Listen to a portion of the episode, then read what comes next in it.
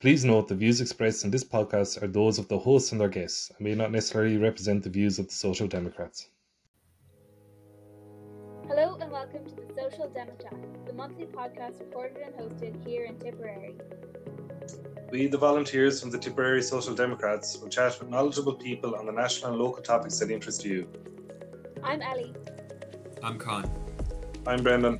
And I'm Luke, and we're the elected officers of the Tipperary Social Democrats branch. Every month, we'll discuss a different national topic such as education, transport, housing, health and mental health, and climate action, while bringing a local lens to these issues within Tipp. We would also love to hear about the other issues that you'd like us to discuss on this podcast. So please get in touch through our social media pages or by email to tipperary at socialdemocrats.ie. We hope you enjoy the chats.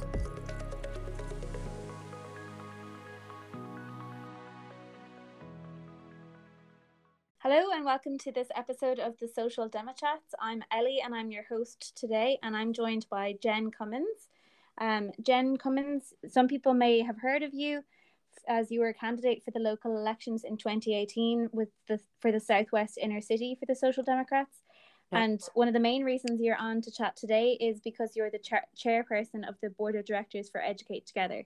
So you're very welcome, Jen, and thanks so much for joining us. Thanks, Ellie. Thanks for having me. So I'll pass over to you now, and you can just give me a bit of an introduction on yourself and your your background. Yeah, so um, my name's Jen Cummins, and I am from the Dublin South Central branch, um, and I'm also a member of the National Executive. Um, and I joined the Social Democrats just before the local elections 2019, so in 2018, and um, I ran as a local candidate in the Southwest Inner City. Um, I'm a mum of four, and I, in my paid job, I'm the coordinator of Ballymun School Completion Programme, and uh, in my voluntary capacity, I'm the chairperson of Educate Together's board of directors. Brilliant. So tell me a little bit more about your paid job. So the school completion program in Ballymun. Yeah, so I'm been coordinator for just short of 15 years. And um, the program is set up uh, to support young people to succeed in their mainstream education for as long as possible. So we work with four to 18 year olds and we try to ensure that they have the best possible um, experience in school. Um, we provide programs, kind of social emotional support in school time. We have holiday support, so like camps and things like that. And then we have more specialized programs um, to help children and young people who are no longer in school. So we run a program called iSchool um, to help students who who are no longer in mainstream but who would like to continue doing QQI level three and four. Um, so we have a kind of a multiplicity of, of approaches to try and helping help the young people who we work with to to go as far in mainstream as possible and then find alternatives for them. It, maybe they might want to go to Youthreach or iSchool or go to a community training program. So yeah, we've a lovely team. There's there's four of the members of the team. Um, and we're working in a number of schools in the Ballymun area so yeah, it's it's a lovely job and it's a it's a pleasure to go there every day. I have to say. Great, and you can obviously see the link there with Educate Together, and you're obviously very passionate about education and equality in that area in general. Yeah, absolutely. I mean, I, my I suppose I got involved in Educate Together because when I had my own children, I was looking at or the the type of school that I'd like them to go to, um, mm. and you know, I wasn't really sure what I wanted or what was available. And but I remember I was working in in Draíocht Art Centre at the time, and uh, there was a show on for children, and I was working behind the box office, and there was all these schools would come in, and I remember this one school came in, and the teacher kind of did this kind of clapping thing. And all the children repeated it, and then they all were really quiet, and they all started to speak with one another in a really respectful kind of engaged way. And i was like oh i'd love my child. I didn't have children at this stage. I, but i mm. thought if i have children i'd love them to go to a school like that.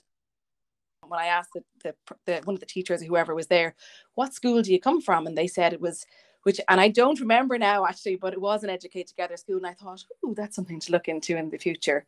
Um so when i had my first child I was looking around thinking, oh, where will I where will I send her to school? And I sent her to uh, Griffith Barracks multi-denominational school, and so from there I became involved in in the patron there, in the board of management, and then I ended up um, being elected onto the board of directors of Educate Together. So it was that kind of progression. You know, your own child gets involved in something, and then you you want to help out as much as possible, and and and that's where and that that what she started school in 2008. So that was my the involvement started as as far back as then. Oh, great! So Educate Together has been around since 1978. So obviously it's been around for a long time, but yeah, um, I think people even anecdotally can say that the the demand has definitely increased over the years. Yeah. So I know that um, so 96% of schools in the state are are under the patronage of religious bodies. Mm. So it's still a quite a small number that are mm. non-denominational. Mm. But have you noticed a big increase in demand for Educate Together schools in just in your involvement? Yeah, absolutely. I think Educate Together has opened 20 schools since 2019. Um, so the the the the desire to have your child go to an Educate Together school is definitely there. Um, I think you know one of Educate Together's roles or, or what they're the, the one of the visions that we have is that any child who wants to go to a school like Educate Together or an Educate Together school, that choice should be there for them. Um, and I think that it's, you know, there are still a number of counties who don't have an Educate Together school. And, you know, they're like Leitrim, Roscommon, Tipperary, Monaghan, Cavan, and Longford. So, you know, it there are still places where we don't have schools, and there are places like Dublin where there's lots of schools. Do you know? Um, you know, we've 90, 95 primary schools and we have 21 second level schools. So they're, they're that, and in in Ireland, and then in the UK we have four in Bristol. Um, so there's I, I do think that the that there is an increasing amount of people who want um, an equality based inclusive school for their children. Um, and i think that educate together definitely from my perspective as a parent has definitely answered that. But also you know I, I would hope as chairperson that you know our aims to have that available to other families would also be you know achieved um in in the net you know we have we obviously new have new strategic plan and things like that so we have kind of mapped out what we'd like to have um mm. but you know one of the things is that you know the government's objective to provide 400 multi-denomination sorry non-denominational or multi-denominational schools by 2030 we're also we'd be very happy with that as well you know we're in line with with yeah. trying to keep that uh that that objective uh achievable you know Yes, and you were speaking there about the number of counties that don't have Educate Together schools, and Educate Together schools are concentrated somewhat understandably, obviously, in the larger urban centres. Mm. So, is there kind of plans underway in to bring more rural Educate Together schools on board? Mm. So, it's like schools, Educate Together schools can start in a number of ways. Yeah. So, for example, you know the government might say okay we're we're going to open a school in x location and then excuse me parents will be asked to vote on the patron that they would like to have for that school. Um, and that's kind of clear cut because you know the government decides we're going to open a school here it's going to have x y and z and the parents go i want uh, you know an educate together school. So they click on the you know your child has to be within the boundary they have to be a certain age you have to provide different information to say i want my child to go there. And then the, patron who who gets the most votes is then that's the school that's granted the the the, the school. And and that's one way but another way would be if a group of people got together say for example in tipperary where you're based there who would really like to have a school for their children there they can start a campaign group and our new schools team could meet with them and find a strategy as to what's the best way for going about this so will it be that the government will open a new school in Tipperary and it might be an Educate Together one?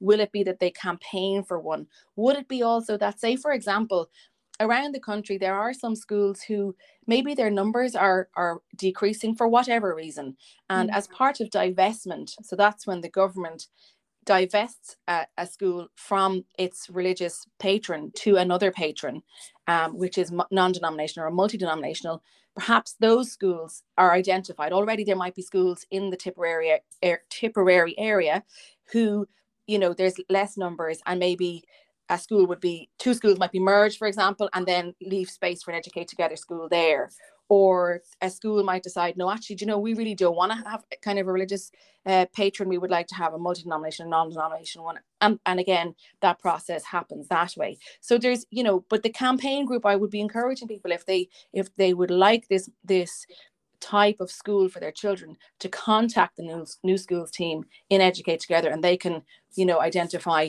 the, the next kind of steps. And i suppose that's how lots of schools happen isn't it? Like do you know what i mean? Mm. like the government doesn't decide to open schools in every area. Some people really have to push. You know they have yeah. to push really hard to get a school open. And it, it doesn't happen overnight either. But you know i think that the energy from the new the new camp the campaigns for new schools is is it's really energetic. It's really um it's really passionate the, I've gone to lots of school openings where that has been the case, and, and the relief and the joy on those families' faces on that opening day is just it's incredible. Um, but it's lots of hard work as well, you know, for everybody involved. Um, and not least the parents and also the national office, and then you know the the principal and the teachers and the admin staff. So um, yeah, they they are they are days where you love going to see a school, a first day of school, when when a campaign has been a long, you know, a long one. Um, yeah. yes, I can imagine. And so you were saying that you have 95 Educate Together primary schools and there's 21 secondary schools. Yeah. So would the secondary schools, would there be a similar way for a secondary school to become an Educate Together school? Yeah, similar process. Yeah. Mm-hmm. It just depends. Is, the, is is there going? Is the government saying, "Oh, we'll actually, you know, with the population or whatever else, we need to have more secondary schools," or is there a campaign for them? It, you know, it it it's kind of, you know, the government has to grant them at the same time. So, you know, is there is there a campaign group there already? Absolutely. It's there's, you know, the kind of they had mapped out what you know where there's going to be a population increase and where there may be more secondary schools needed and the government based it out on those number of areas um, and that's where they identify that schools would need to be opened. And then that campaigning part starts for you know for educate together school. Um, so yeah definitely there's i mean there's certainly areas where in the country where there needs to be more schools um, and mm. more choice offered to parents you know you know like cork only has one second level school um, it's a very large county so yeah. you know I, I think that there there does need to be other other choices and also there's you know there's not every not every county as i say said before that not every county has an educate together school so we'd be looking to to have you know that choice there for parents as much as possible. Of course and for children. So if mm-hmm. if i was a child that was attending an educate together school what would be different about that experience to what a traditional school that people might have attended? Yeah. So i suppose um one of the things that which at the time was seen as kind of groundbreaking but is now becoming more and more kind of the norm would be that that young people don't wear a uniform so children, young people don't wear a uniform. Um, and they're they're they all the other thing that is maybe Gaelic schools, some Gaelic schools do this as well, where you call the teacher by their first name or the yeah. staff members by their first names. Um, and the other thing is that they are democratically run. So everybody's voice is heard within that. And I think that's one of the things that's quite groundbreaking because it isn't in a tokenistic way. Educate Together schools are democratically run. So that means all voices have a say. So from everything from if they're if they're doing, for example, say the homework policy, it's not mm. just the teachers and the principal who sit down and write the homework policy. The SNAs are asked, the admin staff are asked, the parents, the young people, they're all asked how will they feed into, you know, to feed into this policy that it, so that it is fair and equitable and everybody's opinion has been heard and accommodated to as best a way as possible do you know to make sure that that that homework policy can be the best and most you know robust policy for that school. And that's just one example. But it goes for other things as well within the school. Um, and I, I think that's one of the things that i find is completely different is that democratic mm. nature you know. And the, the other thing then is that it is child centered and so what that means is the child is always at the center of every single decision that is made. That that the school is for the child. The school the curriculum is for the child. The child is not for the curriculum. It's not you know that everything that is done has the child with the, the number one focus. And these are things that are kind of normal now but in 1978 the, mm. these were things that were they were different you know. Education was different. There was a distance between say parents and schools children went to school that was it and you know there was you know they were told this is what's happening you know those sort of things and you know, it, it, it isn't the same as it is now. Parents are actively encouraged to be involved in Educate Together schools.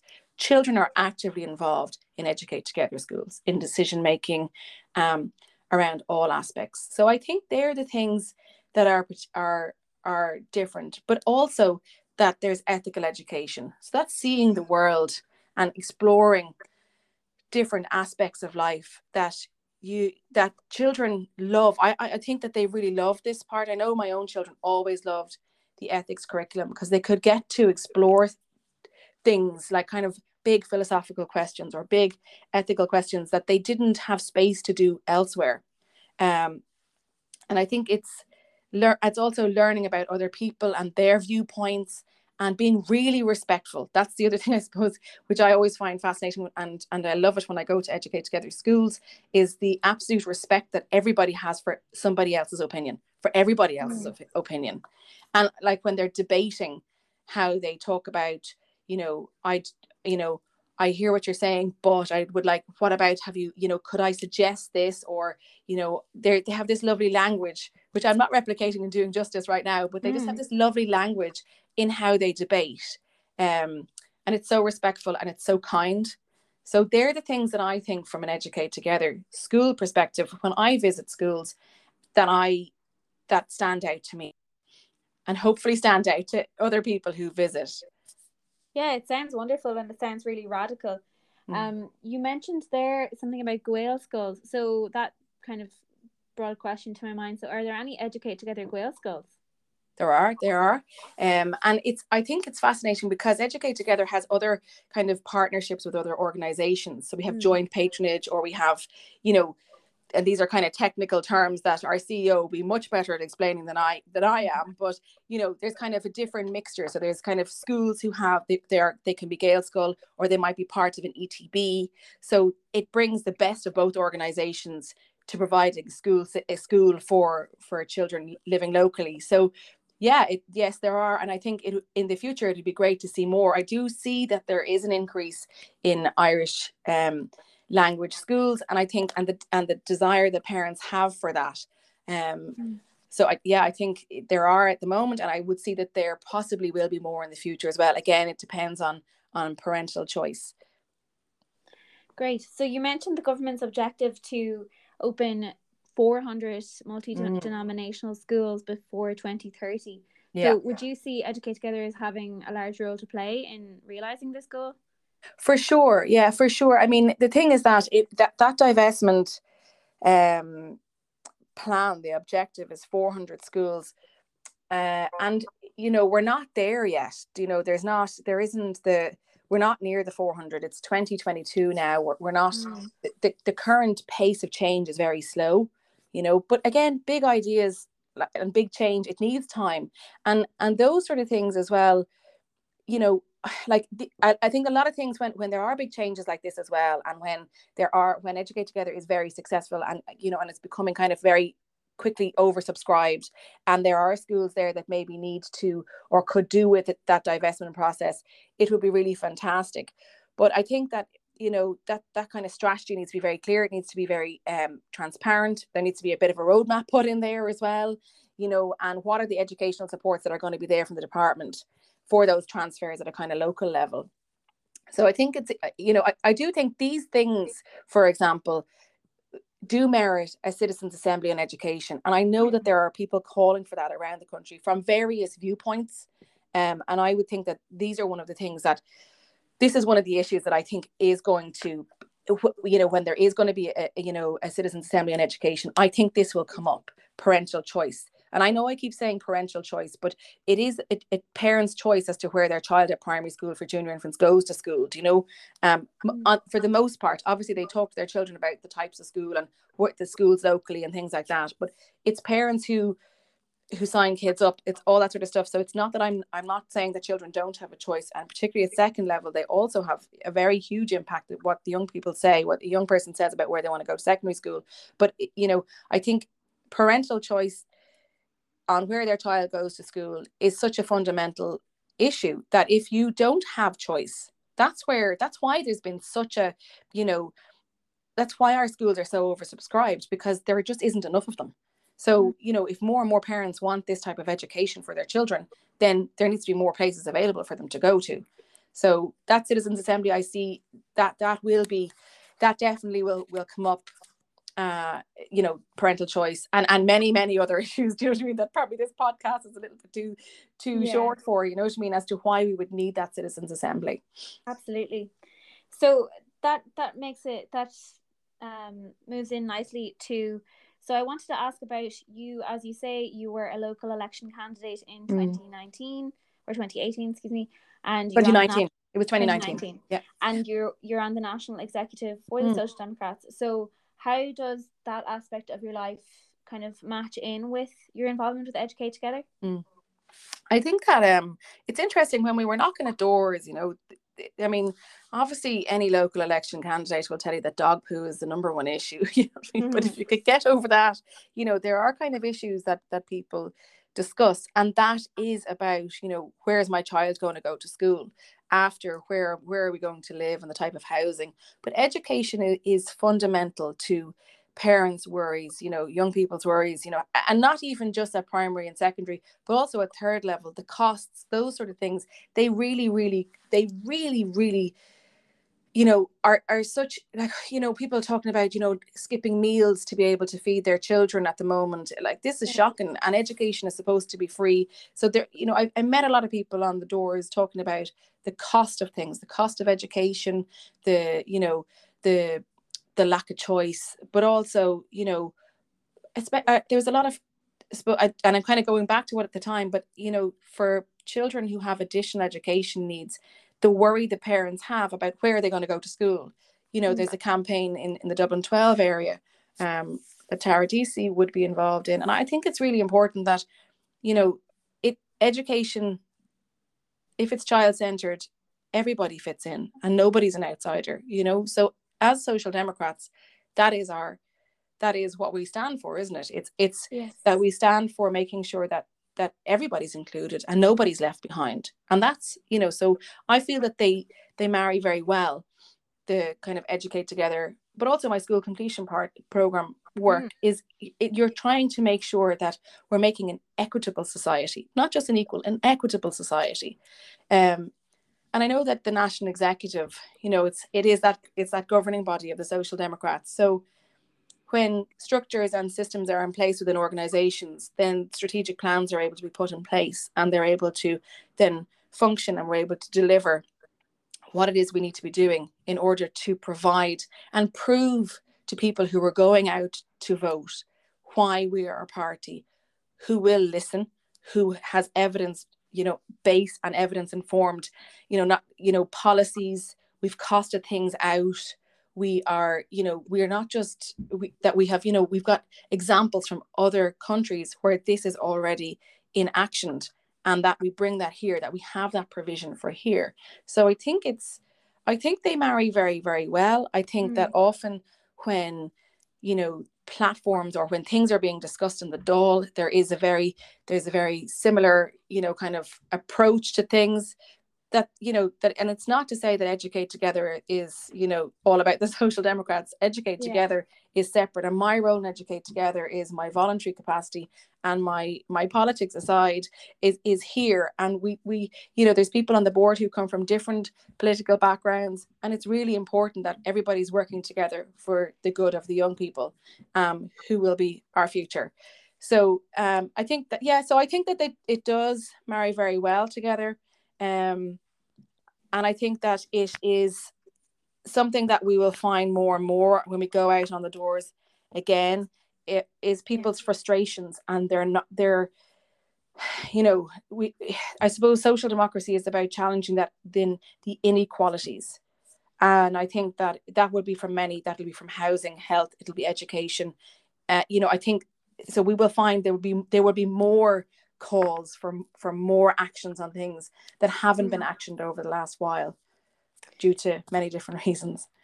Yes, and I, I think as you say, the next time we go to the doors, equality in education is going to be something that comes up a lot, and especially after the two years that we have had with um everything that's been going on with schools. So, Yeah.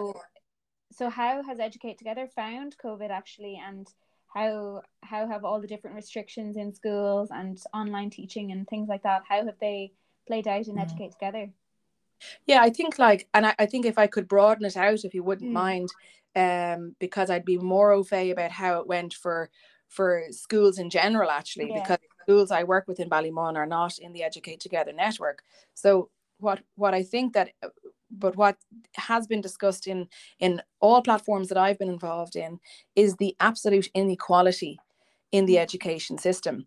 So yeah. for a system that is supposed to be free um, and is supposed to be equal, it most certainly was highlighted during COVID how that is not actually um, true.